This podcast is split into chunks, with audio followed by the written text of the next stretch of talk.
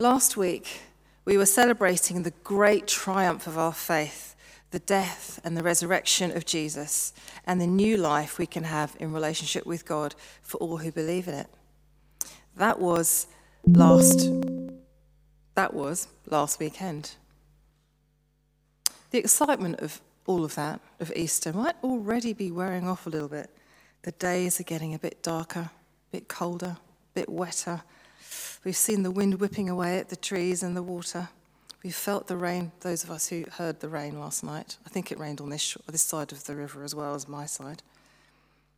And it's one thing to know the joy of the resurrection, and another to be facing a long stretch of shortening days and chilly mornings.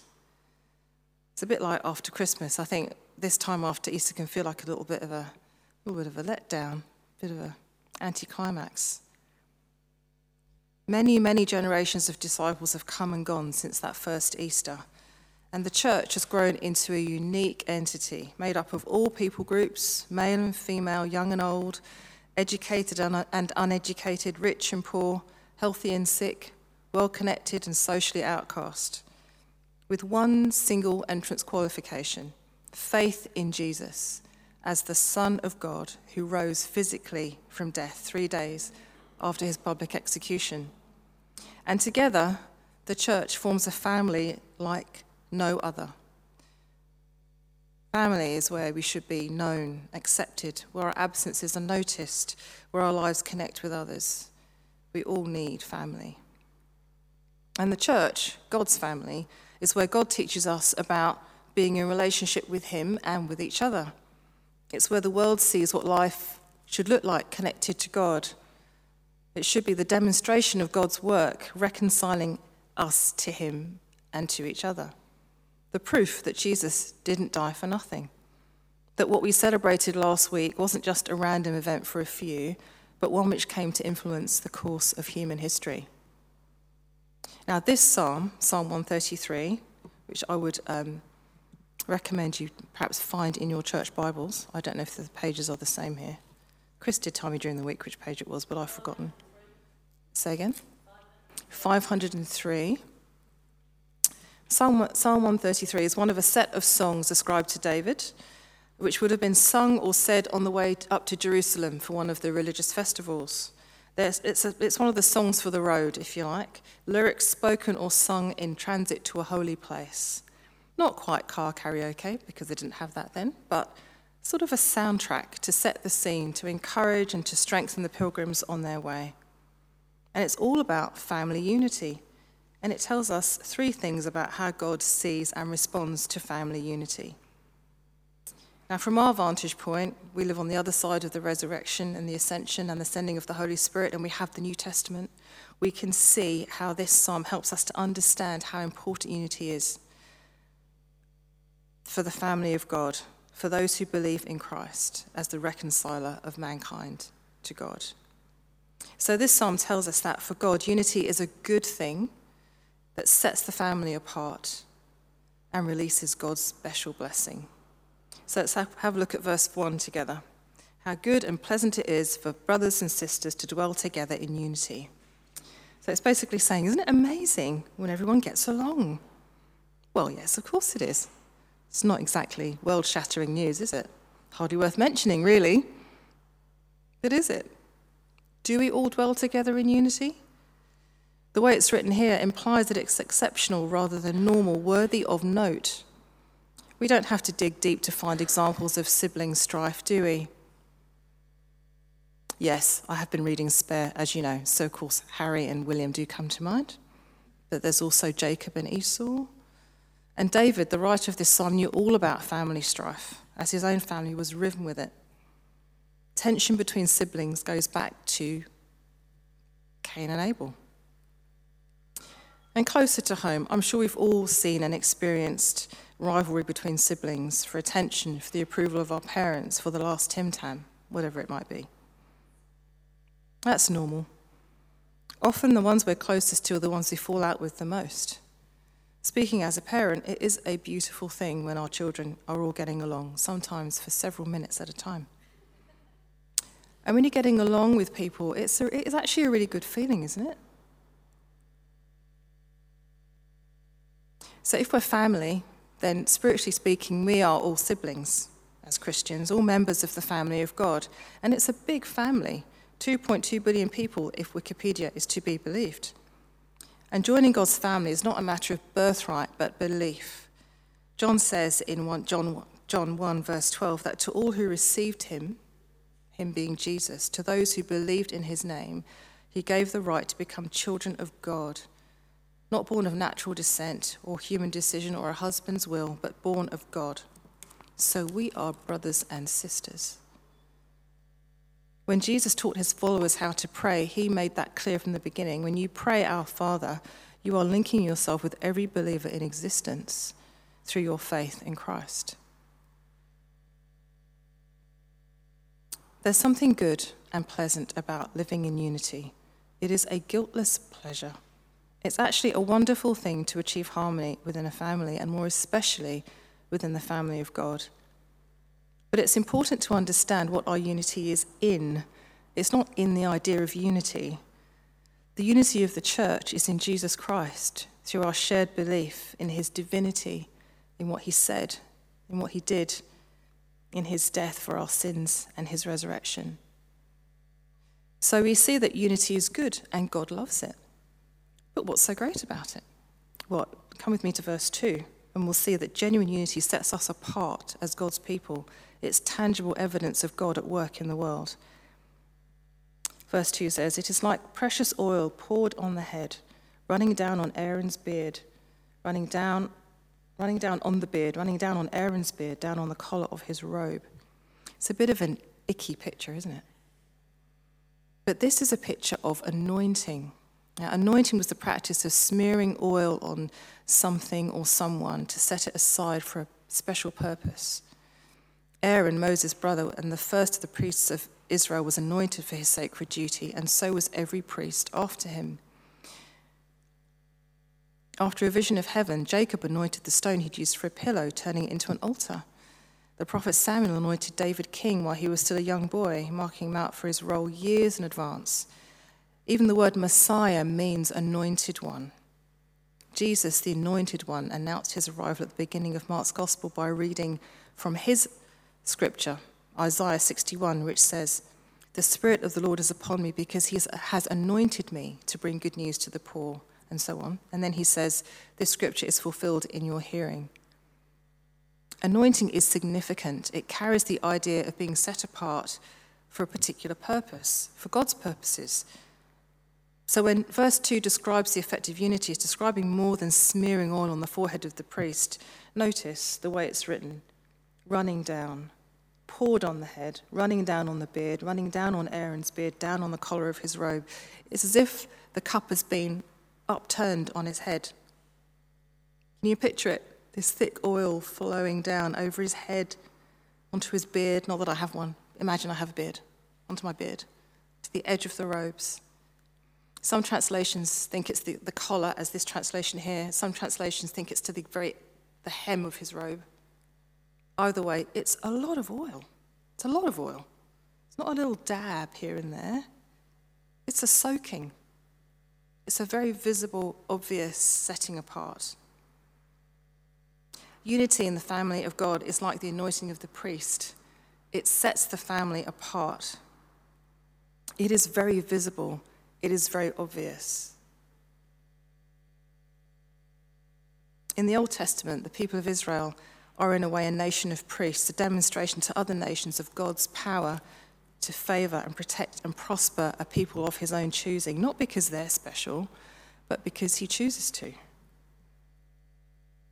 In the New Testament, Peter picks up this idea of the anointing and makes it part of our identity as Christians. He says in 1 Peter 2 You are a chosen people, a royal priesthood, a holy nation, a people belonging to God, that you might declare the praises of him who called you out of the darkness into his wonderful light.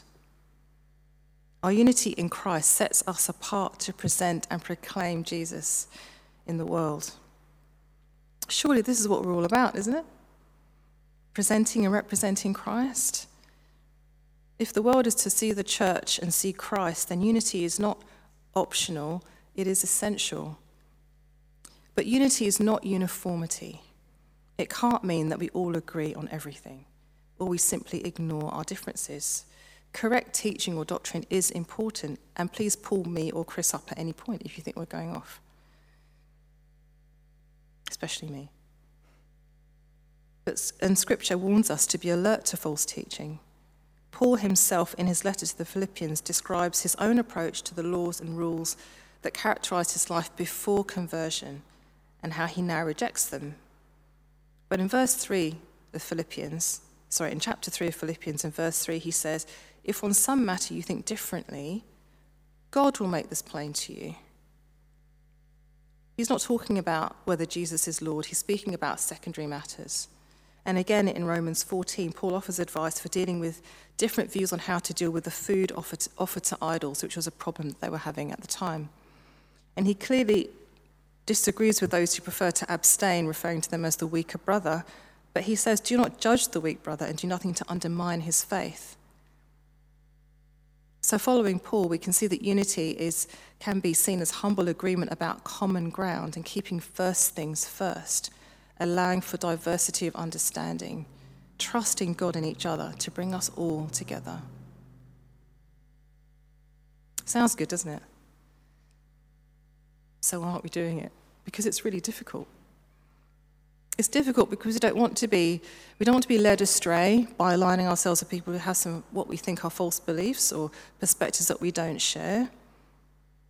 But if Jesus prays for us to be one, as he does in John 17, which we'll be looking at later this year, we can trust God to bring us all into line. Unity is difficult because it's just difficult. We want things our own way. We don't want to need to bend or compromise. I mean, there are days when I find unity very easy. I don't argue, don't interrupt, don't let myself get irritated. And then I get out of bed, and it's all downhill from there. It would be much easier to get along if you could just do Unity long distance, wouldn't it? Or online. Hello, online friends. Proximity creates tension. We all like things the way we like them. We have different ideas about how to do things. There is enough variety, I'm sure, of opinion, preference, and taste just in this room to keep us in arguments for years if we wanted to. But that's not what we're about. Not what we're about. We're called to closeness, to relationship, to vulnerability, to messy, sometimes inconvenient, sacrificial, unselfish love, to wash each other's feet. In Ephesians 4, verse 2, Paul writes, I urge you to live a life worthy of the calling you have received. Be completely humble and gentle. Be patient, bearing with one another in love. Make every effort to keep the unity of the Spirit through the bond of peace. Be humble and completely gentle. Sorry, be completely humble and gentle, Paul says. Now, this comes more easily to some of us than others. It looks and seems weak. It certainly doesn't impress the world, which prizes assertiveness and displays of strength. Be patient, Paul says, bearing with one another in love and do your best to keep the unity of the Spirit through the bond of peace. Really? Do we have to? Well, that's what Paul's suggesting that we do. Not just here, but throughout his letters. He gives plenty of good but challenging advice like this. In fact, once you get past the Gospels, most of the content of the letters in the New Testament are practical instructions about getting along so we can show Christ to the world. It's a really tough calling but it will make us look more and more like Christ. Jesus himself prioritizes unity. In his prayer in John 17, he prays for the same unity for the church as exists between himself and the Father. Unity is the evidence that Jesus was himself sent by God and that the church is loved as Jesus is loved. It's not optional, it's essential. But with so many disagreements and ways of seeing, how can we do it? Well, you won't be surprised to hear me say that we can only do it with the help of Jesus, who is our point of connection, who is the source and the cause of our unity. Peter says in 1 Peter 2 that as we come to Jesus, the living stone, we also, like living stones, are being built into a spiritual house to be a holy priesthood and as we trust in Him, we will never be put to shame. So I have some questions for us. I've been thinking about these a lot over the last week. Can we apply this call to unity by trusting in Christ, who is present in every believer? Can we think of ourselves as the church and not the churches? Can we trust other Christian traditions and believe that Jesus is at work in them as he is in ours? Can we trust our infinitely creative God to show us infinitely creative ways to worship and honor him? Can we protect and defend our family, which is the whole church? Now, if you're here and you're not a believer, or you're just wondering about this whole Christian thing, you might be wondering what you might get out of this message. Well, I would suggest that this psalm suggests that unity is a really useful yardstick for identifying God's true family. However, Christians may present in meeting styles or places or traditions or whatever, we should all be preaching Christ, the Son of God, crucified, risen, and the only way for humanity to be reconciled with God. We should all bear that family likeness to Jesus, whatever you may think about him. If you're checking out Christian faith, whatever church you visit should be doing this. Everything else that may go on there is, well, just everything else. It's a quirk, probably, of history or interpretation or taste. The church will draw people to God by living out his love in its life together. When we can do that, we will be blessed and we will be a blessing. This is what this psalm is telling us. The final verse of this psalm gives us a picture of mountain dew refreshing and enriching where it falls. I found this description of the actual mountain from a 19th century travelogue written by a British naturalist and clergyman called Henry Baker Tristram.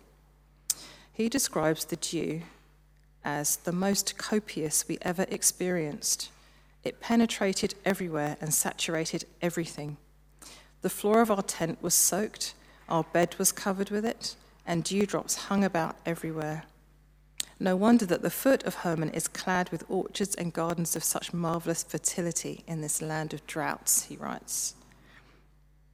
Wouldn't it be great for the church to be seen as a garden of marvelous fertility, a source of health and life? Wouldn't it be great for the church to be known for loving the way Jesus did? I have seen great love here at Lindisfarne, I have to tell you. But there's always more. There's, we can always grow more in this. Just imagine the harvest we could expect from even greater unity. We're told in this psalm that the blessing or reward of unity is eternal life. Eternal life is life that transcends human limitations. It is God's indestructible life in us. And our blessing is to experience that as we appreciate and recognize Jesus in our brothers and sisters in Christ, whether we always agree with them or not. This psalm tells us that to God, unity is a good thing that sets the family apart and releases God's blessing. Let me end with this prayer which Jesus himself prayed for us. Father God, may we be brought to complete unity to let the world know that you sent Jesus and have loved us even as you have loved him. Amen.